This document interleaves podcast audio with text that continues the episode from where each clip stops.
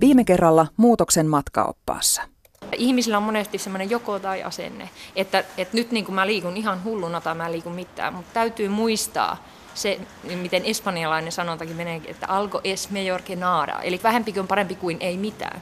Ihmisen perusluonnehan on vähän laiska, kaikilla. Ja me kaikki koitetaan päästä sieltä, mistä aita on matalin. Eli siinä kohti kannattaa punnita sitä omaa tavoitetta ja minkälaiset merkitykset sillä on. Ja sitten kun se saavutetaan, niin mitä mä saan. Toki tulee niitä päiviä, että me ollaan rättiväsyneitä, oikeasti rättiväsyneitä, tai me ollaan kuormittuneita vaikka työstä. Se täytyy tunnistaa. Mä luulen, että aika monella kyse ei ole siitä, etteikö tietäisi, miten liikkuu, vaan se on just se korvien väli, mikä siinä niin helposti pistää vastaan. Sen takia ei voikaan sanoa, että kun aloitetaan liikunta, että se olisi vaan sitä fyysistä, vaan se on myös sitä psyykkistä. Niin silloin kun puhutaan hyvinvoinnista, niin siinä on se fyysinen, siinä on myös psyykkinen, sitten siinä on sosiaalinen ja siinä on myös kognitiivinen. Kannattaa miettiä niitä meidän vanhuuden päiviä, että meidän toimintakyky pysyisi mahdollisimman hyvänä ja mahdollisimman pitkään. Sitten kun tulee ihan arkitoimet, me kannetaan kauppakasseja,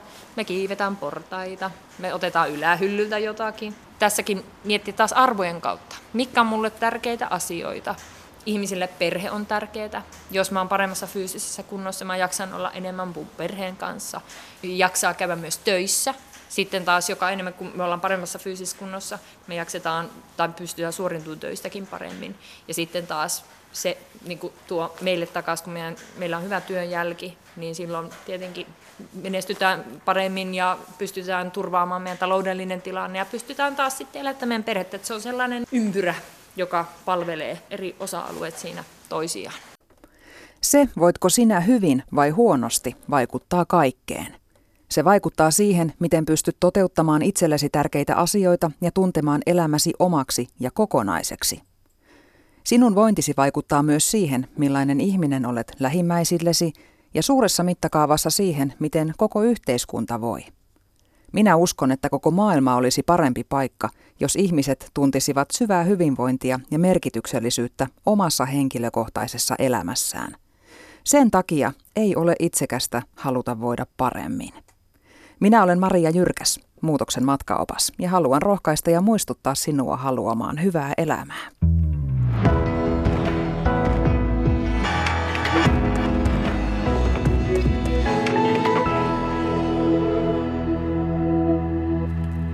Hyvinvointi on pyramidi. Sen pohjalla on perusasioita, joiden täytyy toteutua, jotta kehittyminen ja eteneminen muissa asioissa olisi pitkällä tähtäimellä mahdollista. Hienosäätö on mahdollista vasta sitten, kun perusta on kunnossa. Me olemme viime jaksoissa keskittyneet näihin hyvinvoinnin perusasioihin ja niistä jatkamme vielä tänään. Väsynyt ihminen ei jaksa ajatella muutosta, kasvua tai kehittymistä. Väsyneenä energia riittää tehtävästä toiseen raahautumiseen, jos siihenkään, ja kauaskantoisuus tekemisestä hiipuu pois. Jotta ylipäätään voi olettaa keholtaan tai mieleltään kykyä uudistua, on itselleen annettava mahdollisuus levätä ja palautua riittävästi ja säännöllisesti. Tänään muutoksen matkaoppaassa me puhumme unesta ja palautumisesta. Vieraanani on hyvinvointiasiantuntija Niina Karstunen First Beatiltä. Tervetuloa. Kiitos, mukava olla täällä. Mites nukuit viime yönä? Hyvin. Olin veljen luona ja heräsin kerran, kun veljen poika itkeskeli siellä, mutta muuten nukuin oikein hyvin, kiitos. Ja riittävästi? Kyllä, myös riittävästi. Millainen susta Niina tulee väsyneenä sitten, kun et ole saanut riittävästi lepoa? Ärtynyt. Tulee semmoista aivosumua, ja muisti alkaa pätkimään ja kaikkea tämmöisiä aika tyypillisiä oireita. Ja tota, ekana huomaan sen ihan itsessäni siinä, että ei vaan oikein kiinnosta tehdä niitä normaaleja asioita, mitä arjessa yleensä teen. Sä oot hyvinvointiasiantuntija ja nimenomaan työskentelet ihmisten levon ja palautumisen parissa. Onko nämä niitä tyypillisiä oireita sitten, jos tulee, kun ei saa kunnolla nukuttua? Ne on niitä hyvin tyypillisiä. Totta kai ne on tosi yksilöllisiä, että missä järjestyksessä tulee ja missä vaiheessa, mutta kyllä ne on ne niitä tosi tyypillisiä ö, stressin ja huonon palautumisen ja huonon nukkumisen aiheuttamia oireita. Kun me tähtäämme kohti parempaa elämänlaatua ja etsitään keinoja sille, millä lailla pystyisimme oma-aloitteisesti kehittymään ja toteuttamaan enemmän meille tärkeitä asioita, siis ihan millä tahansa elämän alueella, niin kuinka ison painoarvon sä antaisit unelle ja palautumiselle? No mun mielestä se on kyllä se ihan ykkösjuttu, että jos oikeasti ajatellaan, että oli se sitten mitä tahansa, mitä sun pitää jaksaa tehdä tai mitä sä tavoittelet, niin jos sä et ole nukkunut, jos sulla on sieltä pahaa palautumisvajetta, univajetta, niin ei se kyllä onnistu se, mitä sä tavoittelet.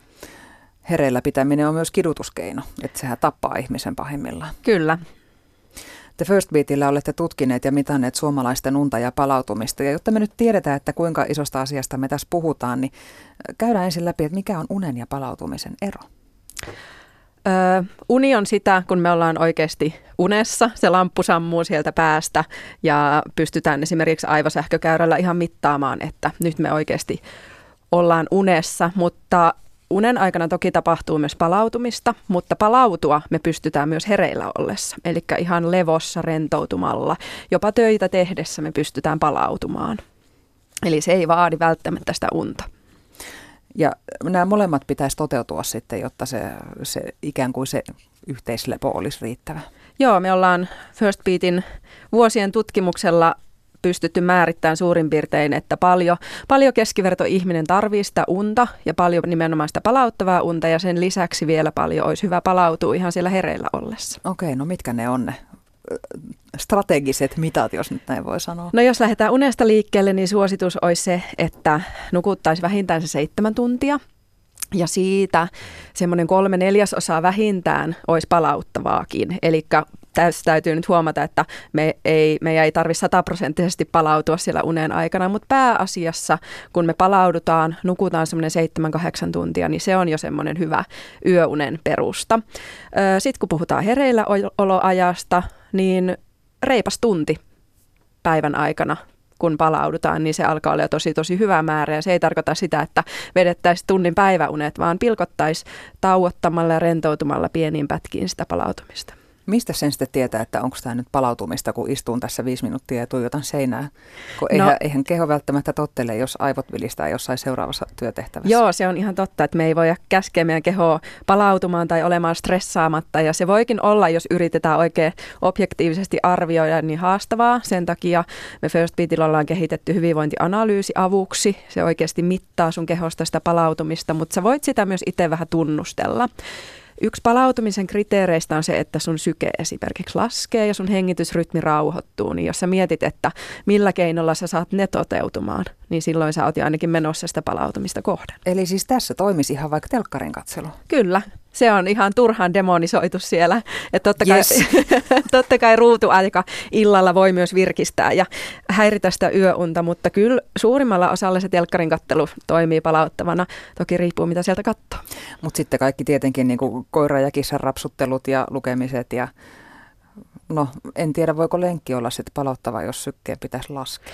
No sillä hetkellä, niin jos ihan tarkasti tulkitaan palautumisen määritelmää, niin ei voi, mutta pitää myös ajatella, että mitkä on semmoisia asioita, jotka tekee hyvää meidän keholle ja silloin se palautuminen tulee siellä jälkeenpäin. Et esimerkiksi illalla kevyt iltakävely voi hyvinkin toimia sillä lailla, että sitten yöllä se palautuminen tehostuu. Okei, nyt me tiedetään, mikä on riittävästi ja miten palaudutaan.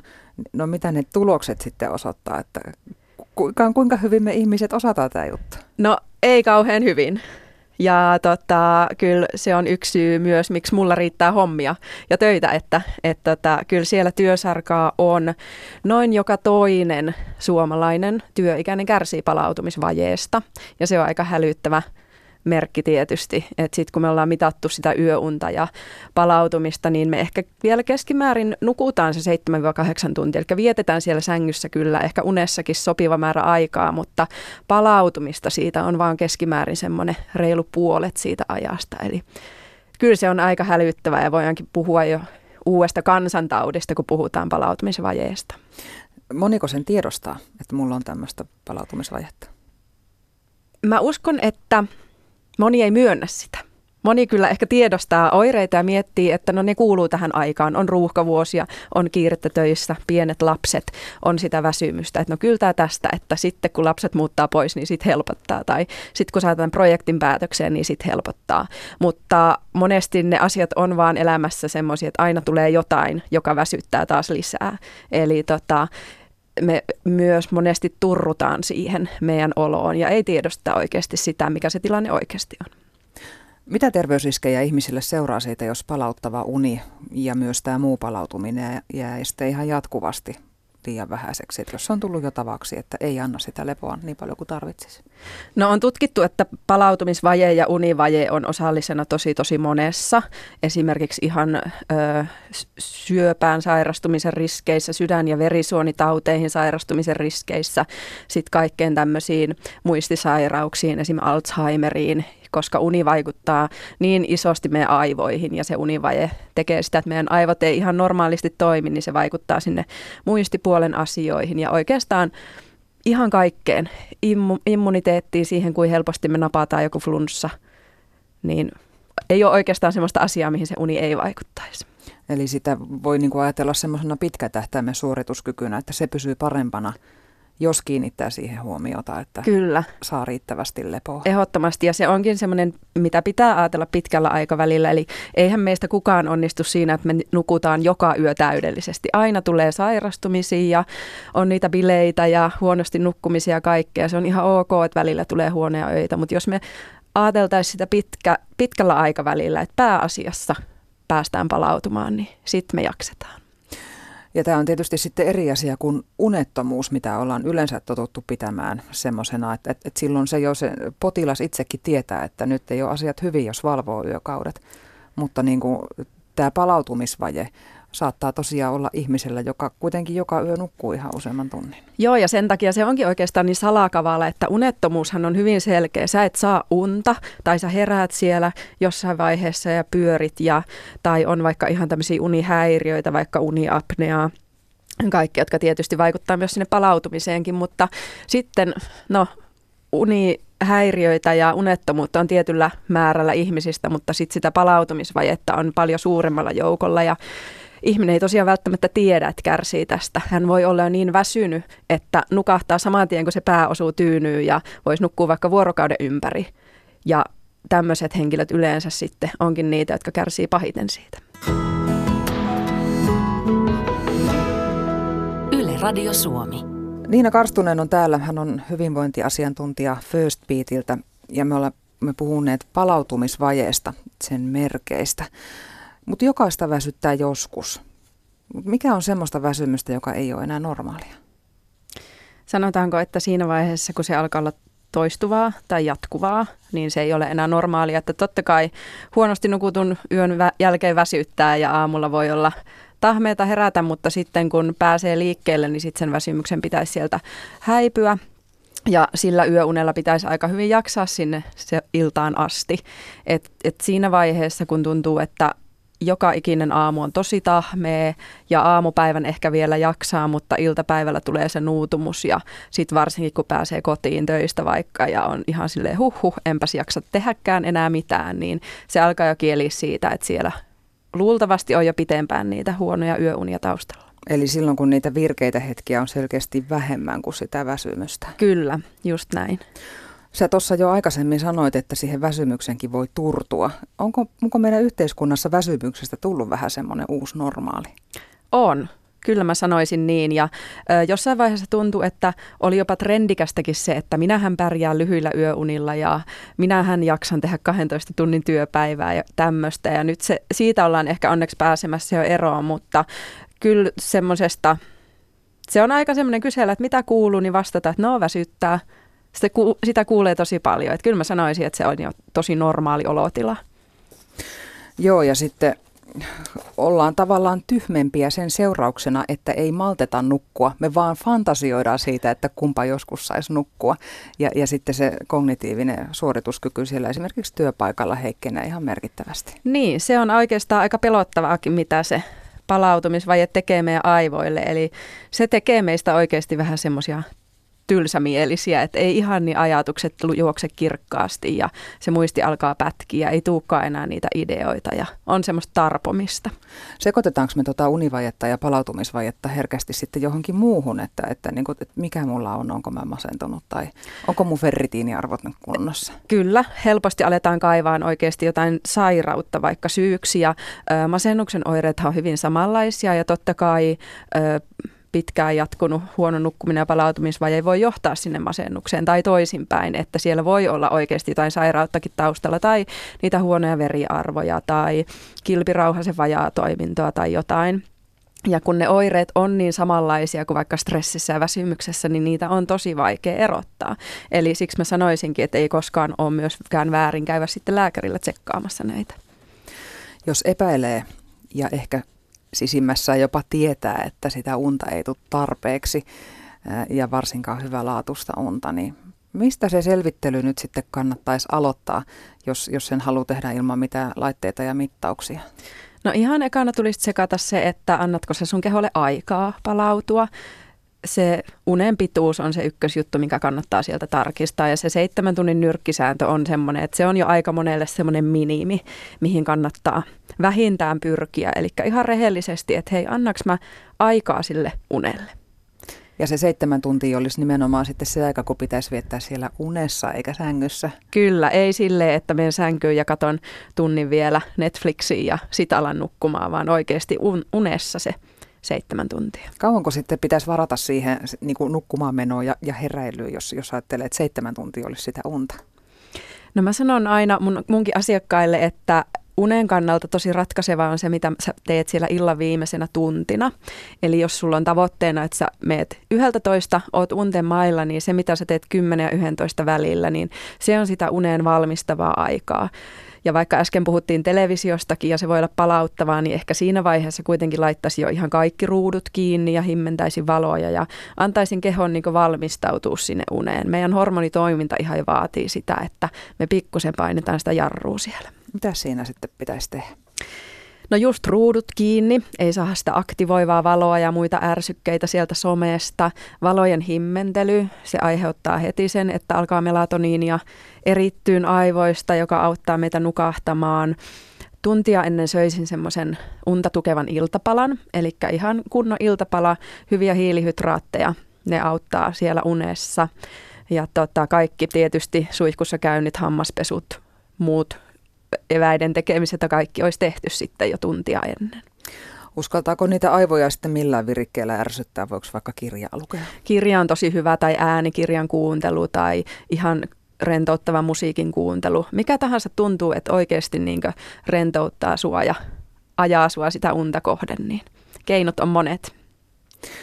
Monestihan se menee ihan päinvastoin, että se puhelin tulee mukaan sinne sänkyyn ja sitten se viimeinen puoli tuntia, tunti räpeletään siellä somessa tosiaan, ollaan siinä sinivalo ääressä ja ja ehkä saadaan muutama uusi ajatus, jota lähdetään sitten kirjoittamaan jonnekin muistiinpanoihin ja tekstailemaan viestejä ja muuta. Niin, ne meidän aivot on semmoinen tarrapaperi, että ne nappaa kyllä sieltä somestakin kaikki. Varsinkin jos siellä on vähän jotain ärsyttäviä tai kateutta aiheuttavia juttuja tai tämmöisiä, niin kyllä meidän aivot ne nappaa ja siitä jäähänkin pyörittelee niitä ja ihmetellään, että kun uni ei tule.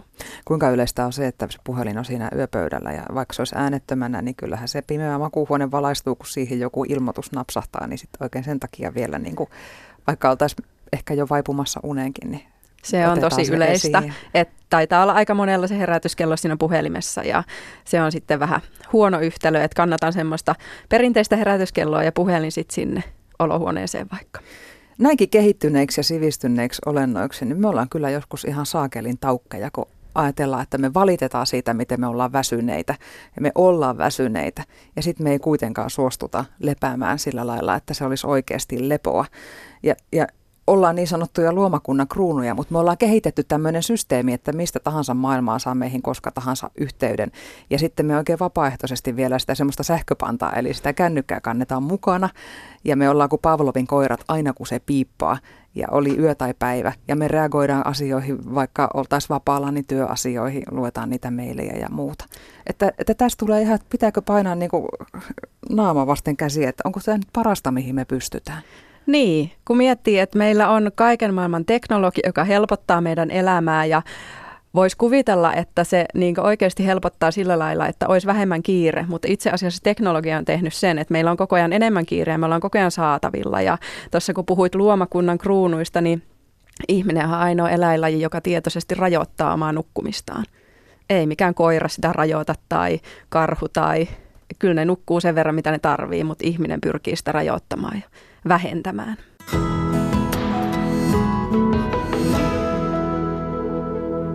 Niina Karstunen on muutoksen matkaoppaan vieraana. Olet hyvinvointiasiantuntija First Beatillä, joka mittaa suomalaisten lepoa ja palautumista. Mutta niin kuin tuossa äsken todettiin, niin kaikki ei todellakaan ole kiinni omista valinnoista. Että on elämäntilanteita ja olosuhteita, joissa ei vaan sitä nukkumista tule tarpeeksi, vaikka halua olisikin. Esimerkiksi pikkulapsiperheissä. Niin mitä sä sanot sitten semmoisen tilanteeseen, jos, jos elämä on kerta kaikkiaan nyt sellaista, että ei saa sitä unta tarpeeksi, tietää sen ja kärsii siitä, mutta ei voi tehdä asialle mitään. No peli ei onneksi ole menetetty, että jos siellä on vaikka just se tilanne, että on siellä vauva-arkea tai pieniä lapsia, ö, vuorotyötä, jotain tämmöistä, että se on se nukkuminen haastavaa, niin se onneksi se, millä sä sen hyvän ja laadukkaan unen teet, ei ole vaan se unen pituus ja se, että milloin sä pääset sinne nukkumaan, vaan ne asiat, mitä sä teet siellä hereillä ollessa muuten, niin ne on niitä asioita, joilla me se hy- hyvä yöuni oikeasti rakennetaan.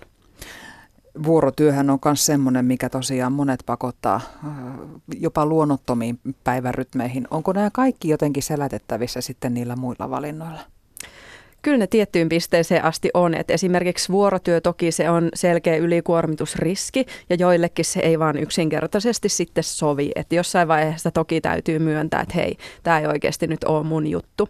Mutta se mikä on hyvä uutinen, oli se elämäntilanne mikä tahansa, niin elämäntavoilla on tosi iso vaikutus sinne meidän hyvinvointiin ja myös sinne meidän uneen. Eli ihan perusjutut, missä täällä ollaan aikaisemminkin puhuttu, eli liikunta, ravitsemus, tauotus, kaikki tämmöiset, niin ne on niitä, joita jokainen kuitenkin siellä päivän aikana pystyy jonkun verran tekemään ja itse vaikuttaa, niin sillä sitä unta voi parantaa. Mitä sä sanot päiväunista? Päiväunet on tiettyyn pisteeseen asti hyvä raja menee oikeastaan puolessa tunnissa, eli puhutaan niistä powernäpeistä, parikymmentä minuuttia, maksimissaan puoli tuntia, niin sillä voi olla semmoinen virkistävä vaikutus, jaksaa sitten taas jatkaa päivää, mutta oikeastaan siitä va- eteenpäin, kun se menee yli puolen tunnin, niin sitten se alkaa häiritseen yöunta silleen, että se vaikuttaa nukahtamista ja vähentää sitä syvän unen määrää siellä yössä. Eli rajansa kaikella. Okei, eli mä oon jotenkin aina ajatellut niin, että kunhan nukkuu jossain vaiheessa, sama se sitten vaikka se isompi tuntimäärä olisi päivällä, tässäkin hommassa joutuu vuorotyöhön, niin se ei sitten olekaan hyvä. Ei se ole ihan, ihan sama asia kuin se yhtä mittainen pitkä laadukas yöuni. Ja se johtuu ihan siitä, että meidän unessa on erilaisia unen vaiheita, jotka noin 90 minuutin sykleissä aina uusiutuu. Ja sitten jos me aletaan oikeasti pilkkoon sitä yöunta, että nukutaan tunti siellä ja neljä tuntia tuolla ja kolme tuntia täällä, niin ne unen vaiheet häiriytyy ja se palautuminen ei ole ihan te- kovin tehokasta. Eli sun neuvo on se, että jos takana on lyhyt yö tai katkonainen yö, niin sen väsymyksen kanssa pitäisi jotenkin sinnitellä ja ottaa silti maksimissaan ne puolen tunnin tirsat. Kyllä, varsinkin jos tiedossa on sitten, että seuraavana, seuraava yö tulee olemaan normaalimpi ja pystyy nukkuun taas sen suht normaalin määrän, niin mieluummin sinnitellä kuin että ottaa kolmen neljän tunnin välikuoleman siellä päivällä. Meillä kuitenkin aika paljon ihannoidaan tehokkuutta ja lyhyitä yöunia pidetään myös merkkinä rautaisesta johtajasta. Jotkut pomothan jopa aivan siis elvistelevät sillä, että pärjää semmoisilla kolmen, neljän, viiden tunnin yöunilla ja sitten jää aikaa itselle, että voi vaikka sitä maratontreeniä harjoittaa silloin aamuyöstä. Mitä mieltä sä oot tämmöisestä? No mä oon heidän kanssa samaa mieltä, että kyllä he varmaan pärjää, mutta elämä on ehkä vähän muutakin sitten kuin pärjäämistä ja olisi vähän laadukkaampaa elämää, kun ta- saisi elää muutenkin kuin pärjäämällä. Eli se on ihan fakta, että maailmassa on ihan todella, todella pieni osa ihmisiä, jotka oikeasti niin kuin, on rakennettu siihen, että se neljä, viisi tuntia riittää. Että kyllä tämmöiset elvistelijät yleensä vuoden parin päästä huomaa, että ei ollut ihan hyvä idea. Teidän nettisivulta löysin tämmöisen hauskan sitaatinkin. Leijonan luola USA-ohjelman sijoittaja Robert Herjavits on sanonut, että nukun kolme neljä tuntia päivässä. En siksi, että haluaisin, vaan koska minun on pakko. Olen mieluummin rikas ja väsynyt kuin hyvin levännyt ja köyhä. Niin, pystyykö niistä rikkauksista sitten väsyneenä nauttimaan ja semmoinen aika mun mielestä herättelevä sanonta onkin, että jos sulla ei ole aikaa sille hyvinvoinnille nyt, niin sitten sulla täytyy olla aikaa sairastaa myöhemmin. Eli voi olla, että hänkään ei sitten niistä rikkauksista ole kauhean pitkään nauttimassa. Kuinka paljon kyse on ihan siitä, että maailma on vaan mennyt tämmöiseksi, että sä joko niin kuin mukaudut siihen tai itket ja mukaudut? Kyllä se on se ryhmäpaine ja mehän ollaan laumaeläimiä ja hirveästi mietitään, mitä muut ajattelee ja mennään sen massan mukana. Ja se on valitettavasti niin, että, että nykyisin ne pärjää, jotka ei tipu kelkasta tässä aika kovassa meiningissä ja sen takia mä perään kuulutan vähän niin johtajilta sitä inhimillisyyttä ja yksilön huomioimista. Virkeä työntekijä olisi kai kuitenkin työnantajankin etu ja kuka sitä esimerkkiä sitten näyttäisi, ellei se pomo porras siellä. Niin, ihan niin kuin ne ohjeet ja säännöt tulee sieltä ylhäältä, niin kyllä se esimerkkikin tulee sieltä ylhäältä alaspäin ja se on onneksi monessa firmassa ymmärretty, että hyvinvoiva työntekijä on oikeasti se, mikä merkkaa sitten, kun aletaan laskea niitä euroja. Paljon jää sinne viivan alle. Eli kyllä se huono johtaminen ja semmoinen ö, huono, huonoa hyvinvointia ajava yrityskulttuuri, niin kyllä se johtaa siihen, että ne ihmiset lähtee parempiin paikkoihin.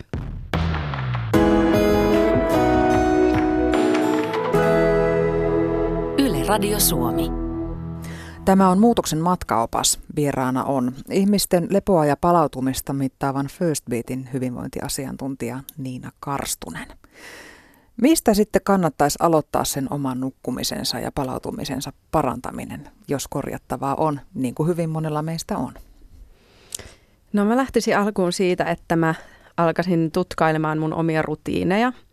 Sain hyvän vinkin, että esimerkiksi semmoinen tapa, että yhden päivän ajan kirjoita kaikki sun rutiinit ylös, että mitä sillä päivän aikana tapahtuu. Se jo monesti riittää, koska sieltä varmasti löytyy semmoisia, että illalla viimeiseksi selaan sen Instagramin tai Facebookin ja työpäivän aikana sieltä löytyy semmoisia, että huomaat, että hetkinen, tauko ei kuulukaan näköjään mun rutiineihin. Että oikeasti tutkii, että miten mä tällä hetkellä elän ja mitä mä teen. Ja sieltä alkaa poimia niitä juttuja, joita pystyy muuttamaan. Koska faktahan on se, että kaikkea ei voi muuttaa kerralla. Eli ensiksi pitää laittaa huomio siihen hereilläoloaikaan.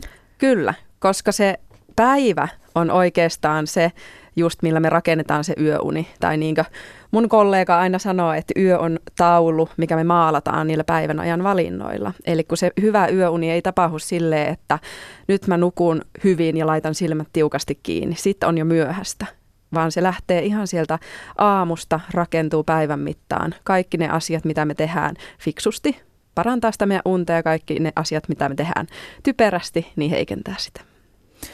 No mitä sitten yöllä? onko jotakin, mitä voi tehdä ihan silloin niin kuin sen jälkeen, kun on tehnyt nämä kaikki hyvää nukkumista edeltävät rutiinit, josta jo puhuttiin, niin onko se sitten sattuman kauppaa jo? No sit voi tietysti varmistaa vielä sen nukkumisympäristön, mikä on sitä sitten sitä yöaikaa, että se on oikeasti, siellä on puhtaat lakanat, pimeä makuuhuone. Ei välttämättä olisi se lemmikki siellä pyörimässä sängyssä. Lapsia toki voi olla vaikea potkasta toiseen huoneeseen, jos ne sinne tulee, mutta et var, niin varmistaisi sen, että mä saan nukkua rauhassa sinne kellonsoittoon asti. Monessa perheessä kuitenkin on ihmisillä erilaiset rytmit. Lapset menee yleensä ensimmäisenä nukkumaan, mutta ne saattaa tosiaan sitten tietyn ikäisinä hipsiä sinne yöllä sinne vanhempien sänkyyn kanssa. Sitten saattaa puolisotkin mennä eri aikaan nukkumaan ja sitten se aikaisemmin nukkumaan mennyt saattaa herätä siihen, kun se toinen tulee tai sitten se myöhemmin nukkumaan tullut ei saa unta, kun se toinen jo kuorsaa. Niin Onko nämä sitten asioita, jotka ovat hyväksyttävät, että näin tämä nyt on?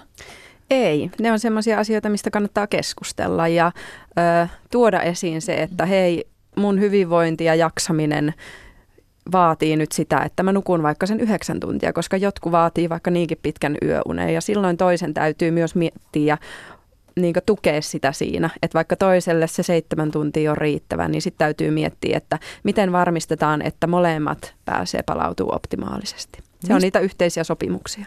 Mistä se muuten tietää sen oman unen tarpeen, että onko se se seitsemän tuntia vai yhdeksän tuntia?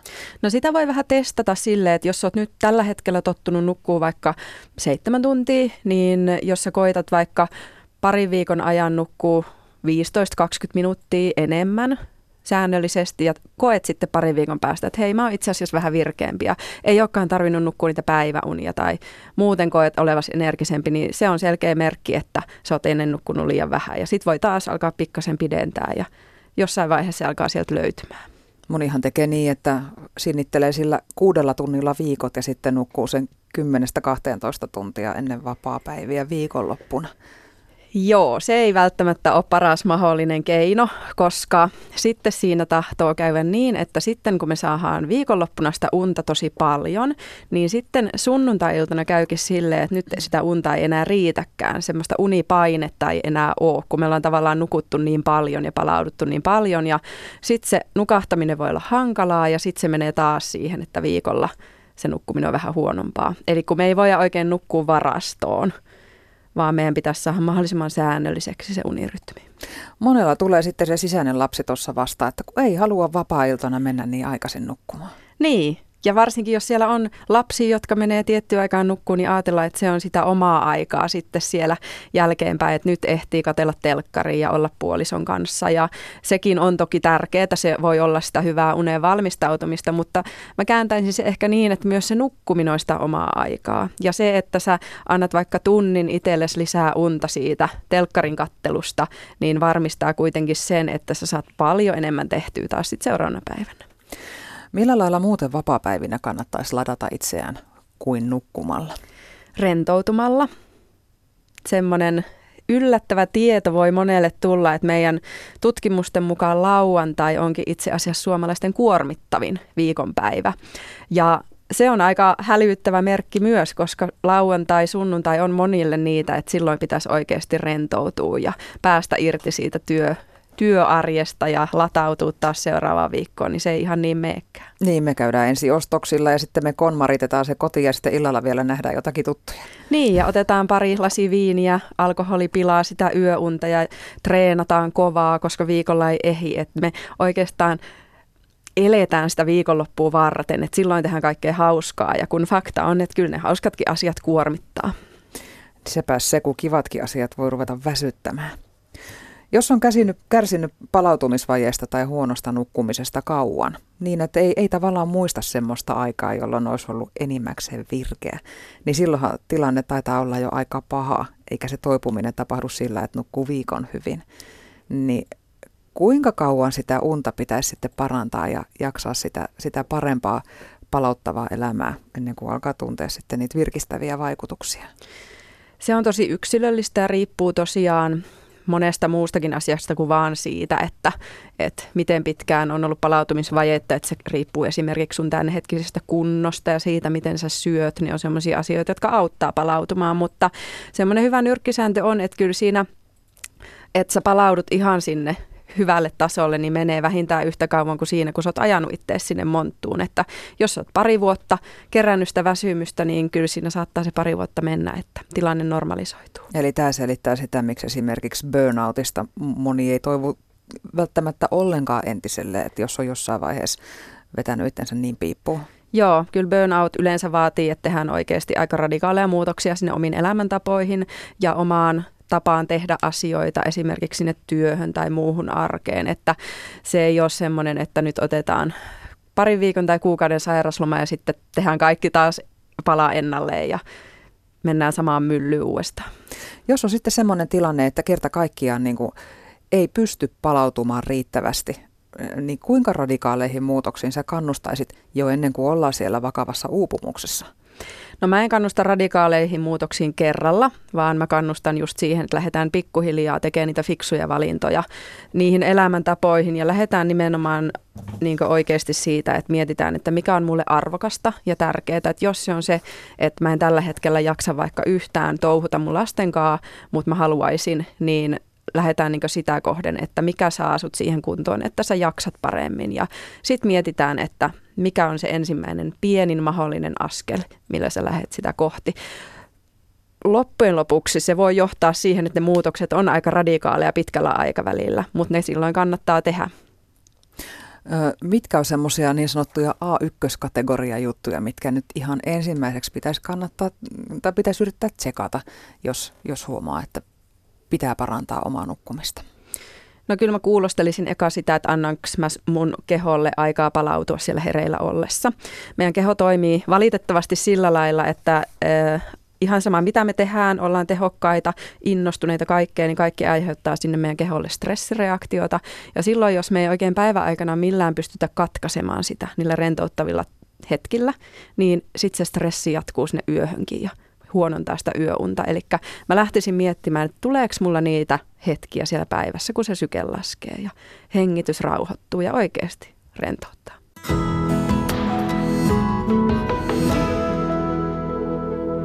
Hyvinvointiasiantuntija Niina Karstunen First Beatiltä on täällä edelleen ja nyt aletaan käymään läpi näitä teidän kuuntelijoiden lähettämiä kysymyksiä ja niitä onkin tullut paljon. Aloitetaan Harri viestillä. Harri lähettää viestin Porista ja se kuuluu näin. Olen aamuvirkkuja tehokkaimmillaan töissä heti aamu seitsemältä. Onneksi on liukuva työaika, että voi mennä seitsemäksi. Mutta en todellakaan nuku riittävästi. Yritän nukkua vähintään kuusi tuntia yössä, mutta aamuheräily on ongelma, eli uni jääkin viiteen, viiteen ja puoleen tuntiin. Työviikko sinne torstaihin asti menee vielä kunnialla, mutta perjantaina olen oikeasti väsynyt. Onneksi viikonloppuna saan vähän korjattua viikolla vajaksi jäänyttä unta, mutta en minä silloinkaan nuku kuin maksimissaan kahdeksan tuntia.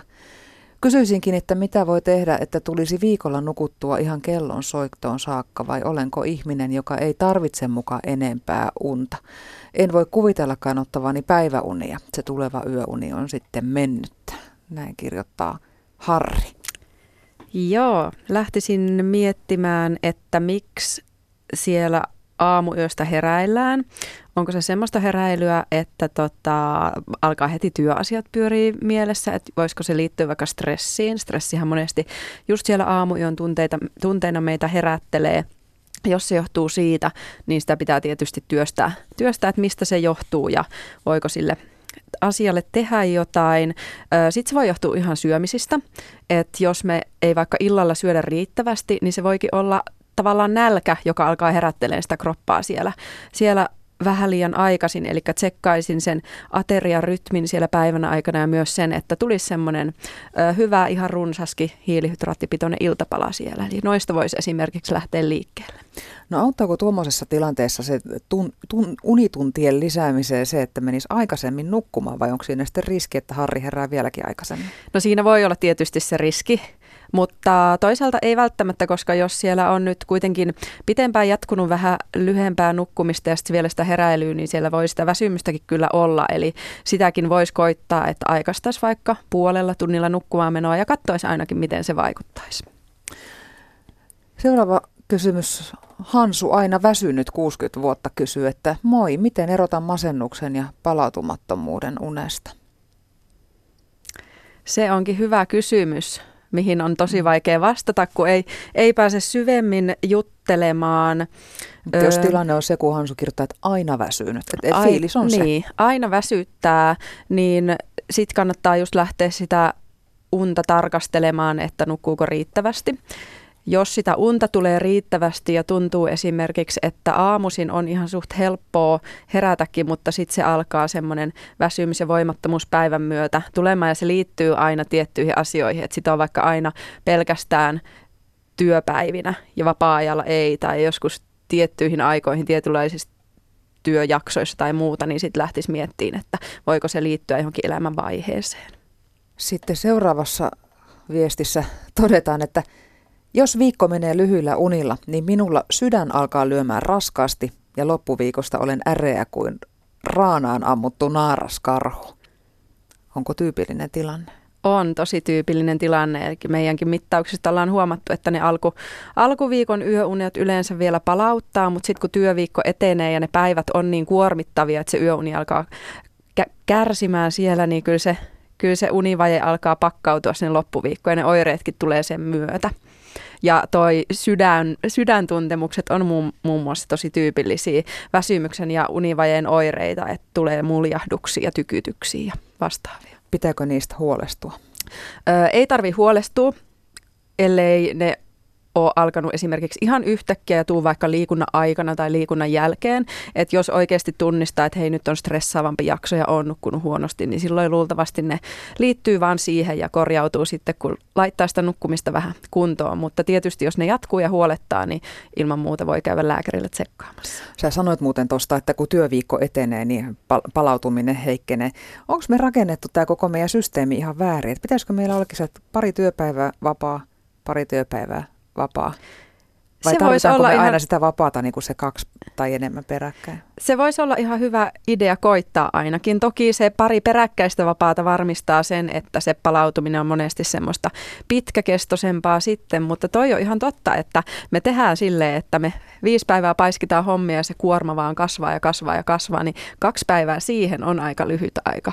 Eli sen voisikin laittaa sinne, että keskiviikko onkin vapaa ja sitten taas pari päivää töitä. Ihan hauska idea. Vähän muuten liittyy tämä seuraava äh, tähän samaan aihepiiriin, koska tässä nyt lukee näin, että näyttää siltä, että unettomuus vaikuttaa yhä nuorempiin ihmisiin ja opiskeluun. Koska tietoa on, niin miksei työpäivän pituutta muuteta kuusituntiseksi? Tätähän just tuolla politiikkataholla äskettäin muuten ehdotettiin, että neljä päivää ja kuusi tuntia. Mutta Niinpä, ja Ruotsissahan sitä on taittu jo koittaakin ja Mä oon itse sitä mieltä, että tervetuloa kuuden tunnin työpäivät, että mä uskon, että ihmiset on, sais aikaan ihan yhtä paljon lyhyemmässä ajassa tehokkaammin ja sitten jäisi sitä vapaa-aikaa ja oltaisiin taas tehokkaampia seuraavana päivänä, mutta ongelmana taitaa olla se, että siitä kuuden tunnin työpäivästä ei taittaisi maksaa ehkä ihan yhtä paljon. Että sitä tuottavuutta pitäisi pystyä sitten mittaamaan. Joo, ja kyllähän se toimeentulokin ihmisille on sen verran tärkeää, että moni varmaan pitää sen pidemmän työpäivän, jos valita saa. No tässä seuraavassa ei varsinaisesti kysytä mitään, mutta mä luen tämän silti, koska tässä on aika, aika hauska konkreettinen esimerkki siitä, miten se päivä rakentaa sen hyvän yöunen. Mieheni kanssa ollaan eläkeläisiä, nukkua töhötellään aamu seitsemään kahdeksaan ja illalla nukkumaan urheiluuutisten jälkeen. Päivällä emme tuhlaa aikaa päiväunille. Mitä nyt yöllä vähän veskissä ja suonenveto ylös herättää kävelemään ihan jees. Aamulla pirteinä taas päivän askareisiin, vaan päivän rutiinit on tärkeitä. Aamupalat, välipalat, kahvi iltapäivällä, kotimaista elokuvaa katsoen, varsinainen ateria ja Emmerdale, iltapala ja sitten yhdeksän uutisten aikaan hampaiden pesulle ja suukot ja hyvän yön toivotukset ja selät selkää vasten avot, että nukuttaa hyvin. Rutiinia meille, mutta nukummeko liikaa, kuin ilta urheiluuutisista aamu 7-8? ei kannata ajatella, että nukkuu liikaa, että jos sitä energiaa on tehdä ja jaksaa hyvin, niin antaa mennä vaan. Ja toi on kyllä niin, niin malliesimerkki siitä, että rutiinit kunniaan ja siellä mainittiin se syöminen ja telkkarin kattelu eli tauotus ja sitten vielä se parisuhdepuoli eli hyvän yön suukot ja muut, niin ne on tärkeitä juttuja. Sitten tässä tulee mielenkiintoinen kysymys. Pitkä viesti, mutta luetaan se kokonaan. Nukahdan helposti ennen puolta yötä hyvin, mutta jos menee yli sen puolen yön, niin uni jää kevyeksi, pää pulputtaa, ei hiljene. Aamuyöstä olen sitten jo hereillä, joskus käyn vessassa, mutta palaan nopeasti takaisin sänkyyn, koska en tunne itseäni virkeäksi. En saa nukuttua kuin neljästä kuuteen tuntia, vaikka saisin nukkua pidempään. Minulla on tylsä kuustuntinen työ, ei tarvitse stressata, ajomatka on 30 kilometriä. En jaksa aina sitä ajaa takaisin, vaan joudun ajamaan parkkiin joksikin aikaa. Kestää pari-kolme tuntia ennen kuin jaksan tarttua taas toimeen kotona töiden jälkeen ja sehän venyttää päivää. Ulkoilu ei paranna unta, voi mennä jopa pahemmaksi tai tulla yliväsymystä. Liikuntaa välillä on, mutta vähentynyt reilusti. En juo, en tupakoi, en omista TVtä enkä tietokonetta, eli ruutuaikaa on vähän. Ei lapsia, hiljainen sinkkukoti. On monia asioita, joista olen innostunut, mutta virta ei riitä niihin kaikkiin, esimerkiksi käsitöihin, vaikka haluaisin. Eli miten venyttää unta ja parantaa sen laatua. Väsymys invalidisoi päiviä. Siltä tuo kyllä kuulostaa. Joo, aika vakavat oireet on jo ja just toi, että kuuden tunnin työpäivä, ei stressiä ja kaikesta tosta huolimatta ei sitten jaksa ja vaikuttaa sinne ajamiseenkin, niin ensimmäiseksi tuli mieleen toi, hän sanoi, että jos menee nukkumaan meno yli 12, niin sitten se uni alkaa sakkaa, niin ehdottomasti pitää huolen, että se tapahtuu aikaisemmin. Ja vinkkinä voisin, voisin kertoo, että voisi koittaa ihan mennä reilu, reilustikin aikaisemmin nukkumaan, eli vaikka siinä kymmenen maissa jo, ja pikkuhiljaa saa sieltä niinkö alkupäästä pidennettyä sitä yöunta. Ö, tuvassa alkaa kuulostaa jo siltä, että, että kun siellä ei oikeasti ole virtaa mihinkään ja se uni on tuommoista katkonaista ja ei palauta, niin voisi käydä ihan lääkärinkin juttu sillä kattoon, ettei siellä ole mitään oikeita unihäiriöitä siellä taustalla. Esimerkiksi just levottomia jalkoja, uniapnea, jotain muuta. Joo, kirjoittaja tuossa vielä jatkaa, että hän on miettinyt, voisiko tällä yhteyttä olla keliakian tai vastaavaa. Voisi ihan ehdottomasti. Keliakiahan vaikuttaa esimerkiksi ravintoaineiden imeytymiseen ja se voi aiheuttaa esimerkiksi siellä suolistossa tulehdusta, niin tämmöiset voi vaikuttaa sinne uneen. Eli en pelkäisi kääntyä lääkärin juttu sille. Sitten seuraavassa viestissä todetaan vaan, että alkoholi auttaa. Höpö, höpö. Ei se niin valitettavasti ole, vaikka, vaikka sitä ehkä joku toivookin. Ö, alkoholi on jännä aine. Sehän aiheuttaa sen fiiliksen, että se rentouttaa. Ja jotkut ottaa sen yömyssynkin, että nukahtaa paremmin, mutta ö, alkoholi tekee meidän aivoille sen, että aivot se sammuttaa. Mutta samaan aikaan koko muu kroppa herää. Syke nousee ja stressitasot nousee. Ja silloin kun me nukutaan alkoholin vaikutuksen alasena, niin se yöuni on tosi pinnallista ja sitä ei kannata itselleen tehdä, että kovin monena iltana viikossa juo alkoholia. Otetaan vielä yksi viesti. Äh, pakko on todeta, että jos en saa sitä tablettia käteeni nukkumaan mennessä, niin uni ei tule. Ja tässä ei viiteta siis unilääkkeisiin, vaan siihen, siihen ruutuun. Tabletti käteen ja sanahaku esiin. Joskus pelaan yhden, joskus kaksi peliä, joskus riittää pelkkä pelin avaaminen. Hmm.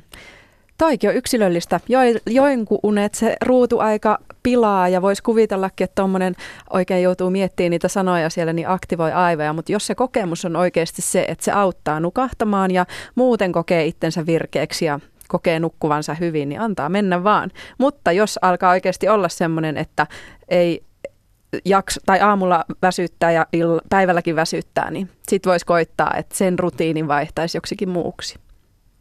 Kiitos kaikille näistä hyvistä viesteistä ja kysymyksistä ja kiitos kun tulit vieraaksi muutoksen matkaoppaaseen First Beatiltä hyvinvointiasiantuntija Niina Karstunen. Kiitos. Ensi viikolla muutoksen matkaopas vaihtaa näkökulmaa. Me puhumme muutoksista, jotka eivät ole toivottuja ja joihin ei koskaan täysin pysty valmistautumaan. Puhumme siis kriiseistä ja niistä toipumisesta ja kriisistä muutoksen mahdollistajana. Vieraaksi muutoksen matkaoppaaseen saapuu Mieli rystä psykologi Marika Ketola.